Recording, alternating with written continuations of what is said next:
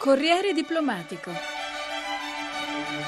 La politica estera e i suoi protagonisti. La puntata di oggi di Corriere Diplomatico è dedicata al conflitto siriano. Le armi non tacciono. Il cessate il fuoco proposto dall'inviato speciale dell'ONU e della Lega Araba, Lakhdar Brahimi, è fallito mentre la comunità internazionale non riesce ancora a trovare un accordo per porre fine alla guerra che continua a provocare un numero impressionante di vittime ogni giorno. A Istanbul, in Turchia, si sono riuniti rappresentanti dell'opposizione all'estero, attivisti e capi militari dell'esercito libero siriano, una conferenza organizzata dal Centro siriano di studi politici e strategici che aveva come obiettivo gettare le basi del dopo Assad. La nostra inviata Maria Gianniti. C'è chi è arrivato dalla Giordania, chi dal Qatar, chi ha rischiato attraversando il confine per poter raccontare ancora una volta storie di sofferenze del popolo siriano.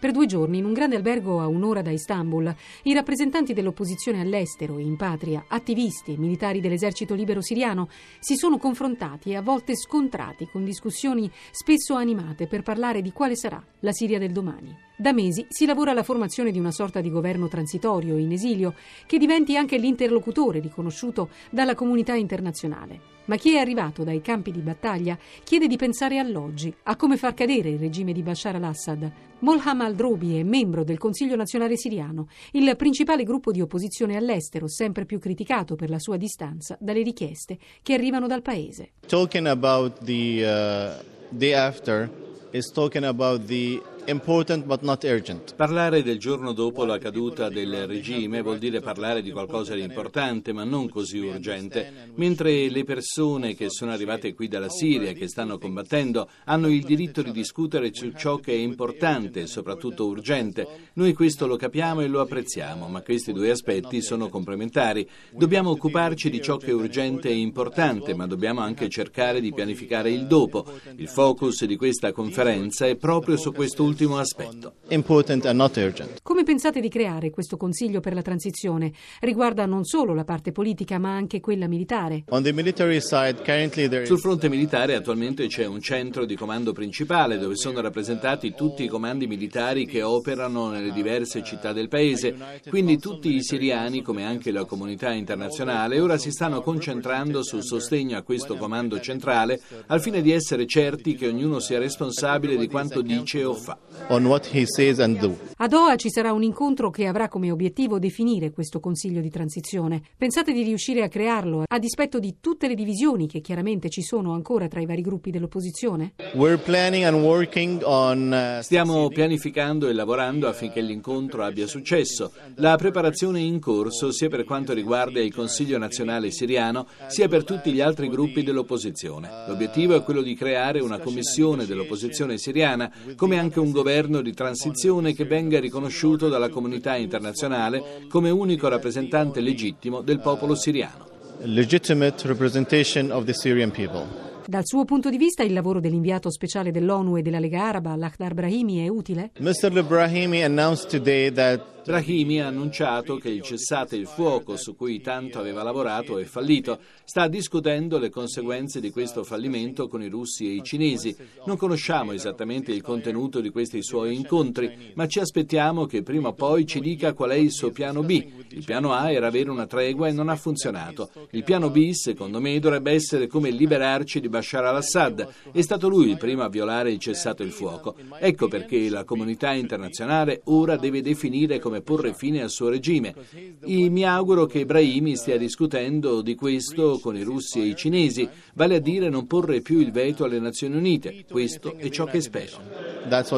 Se il piano B che gli oppositori si aspettano da Brahimi deve riguardare la caduta di Assad, questo deve essere accompagnato da un impegno serio della comunità internazionale a favore anche dei ribelli nell'affrontare il conflitto che quotidianamente sta distruggendo la Siria.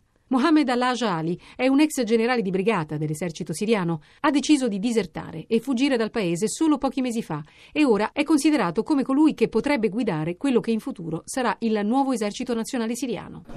Che tipo di aiuto chiedete alla comunità internazionale? C'è una grande ingiustizia verso questa rivoluzione. I paesi occidentali ne parlano tanto, ma non fanno nulla per aiutarla. Abbiamo praticamente bisogno di tutto. La Siria sta attraversando un momento molto difficile, ma ora la priorità sono gli aiuti umanitari perché sta per arrivare l'inverno e i tanti sfollati e rifugiati stanno soffrendo tantissimo. Lei crede che si debba arrivare a un intervento militare straniero come quello visto in Libia per rovesciare il regime di Gheddafi? Abbiamo bisogno di un intervento sia politico sia militare per fermare questo regime feroce che sta uccidendo la nostra gente. Non ce la possiamo fare da soli perché non abbiamo armi a sufficienza rispetto a quello che ha il governo. Siamo deboli rispetto a loro, ma stiamo resistendo e stiamo facendo del nostro meglio. Quando ha deciso di abbandonare l'esercito siriano? Fin dall'inizio del conflitto ero contro quanto stava accadendo. Il mio cuore era con chi si ribellava al regime, ma ho preso la decisione di lasciare solo sei mesi fa, quando le forze militari hanno cominciato a ricorrere ad armi pesanti, ai bombardamenti. A quel punto ho capito che il regime di Assad non sarebbe mai tornato indietro e che avrebbe aumentato le operazioni militari contro la propria gente. Non potevo più sopportare di essere parte dell'esercito siriano, provavo vergogna.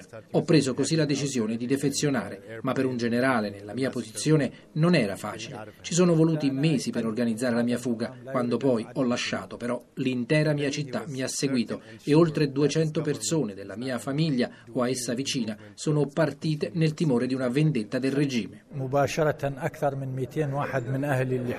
Qual è oggi il morale dell'esercito siriano? È ancora compatto o è più fragile rispetto ad alcuni mesi fa? Il morale dell'esercito regolare è molto basso. La dimostrazione è data dal fatto che il regime preferisce ricorrere a bombardamenti aerei, attacchi dall'alto, non manda più truppe di terra per affrontare direttamente i ribelli. Ecco perché il morale delle truppe è sotto zero. L'esercito siriano è molto grande e non mandare intere guarnigioni per riprendere il controllo delle aree conquistate sta mostrando la sua fragilità. Ma anche tra le file dell'opposizione le cose non vanno al meglio. Il Consiglio nazionale siriano, fino a pochi mesi fa, unico vero referente dell'opposizione all'estero, oggi deve convivere con nuovi gruppi che chiedono di essere rappresentati in un futuro governo di transizione, assieme ai ribelli dell'esercito libero. Se agli inizi del conflitto il CNS perseguiva la via del dialogo, ora invece ha totalmente sposato la risposta armata della ribellione perché non vede spazio per una trattativa. George Sabra è uno dei rappresentanti storici dell'opposizione siriana. Lei diversi mesi fa venne a Roma. All'epoca non sosteneva la risposta con le armi alla repressione del regime. Ora invece appoggia totalmente la lotta dell'esercito libero siriano. Sure, because now it's the only hope. Certo, perché ora è l'unica speranza per i siriani di vincere la partita, altrimenti quale messaggio mandiamo alla popolazione senza il sostegno all'esercito libero siriano? Smettere di sognare che attraverso la rivoluzione si possa arrivare alla formazione di uno Stato democratico e continuare a morire sotto i colpi dell'artiglieria pesante dell'esercito regolare ogni giorno. È questa una scelta giusta da offrire ai siriani oggi, per questo sosteniamo l'unica speranza, cioè l'esercito libero siriano. Is the Free Syrian Army. Alcuni dei partecipanti a questa conferenza dicono che non dobbiamo vedere il conflitto in corso dal punto di vista settario. Altri invece affermano che si sta scivolando verso un conflitto del genere. Lei cosa ne pensa? Right now we don't have any kind of sectarian Al momento quanto sta accadendo in Siria non ha una componente settaria, ma vede più si permette a Bashar e al suo regime di rimanere al potere, più aumenta il rischio che questo possa accadere in Siria. Si dà spazio al terrorismo e alla guerra civile. Al momento però i siriani stanno facendo di tutto affinché non si permetta al governo di far scivolare il paese in questo tipo di conflitto, ma giorno dopo giorno, dopo 40.000 vittime dall'inizio della rivolta, 200 morti al giorno, noi temiamo che i siriani possano perdere la testa. we are afraid Syrian to lose their mind.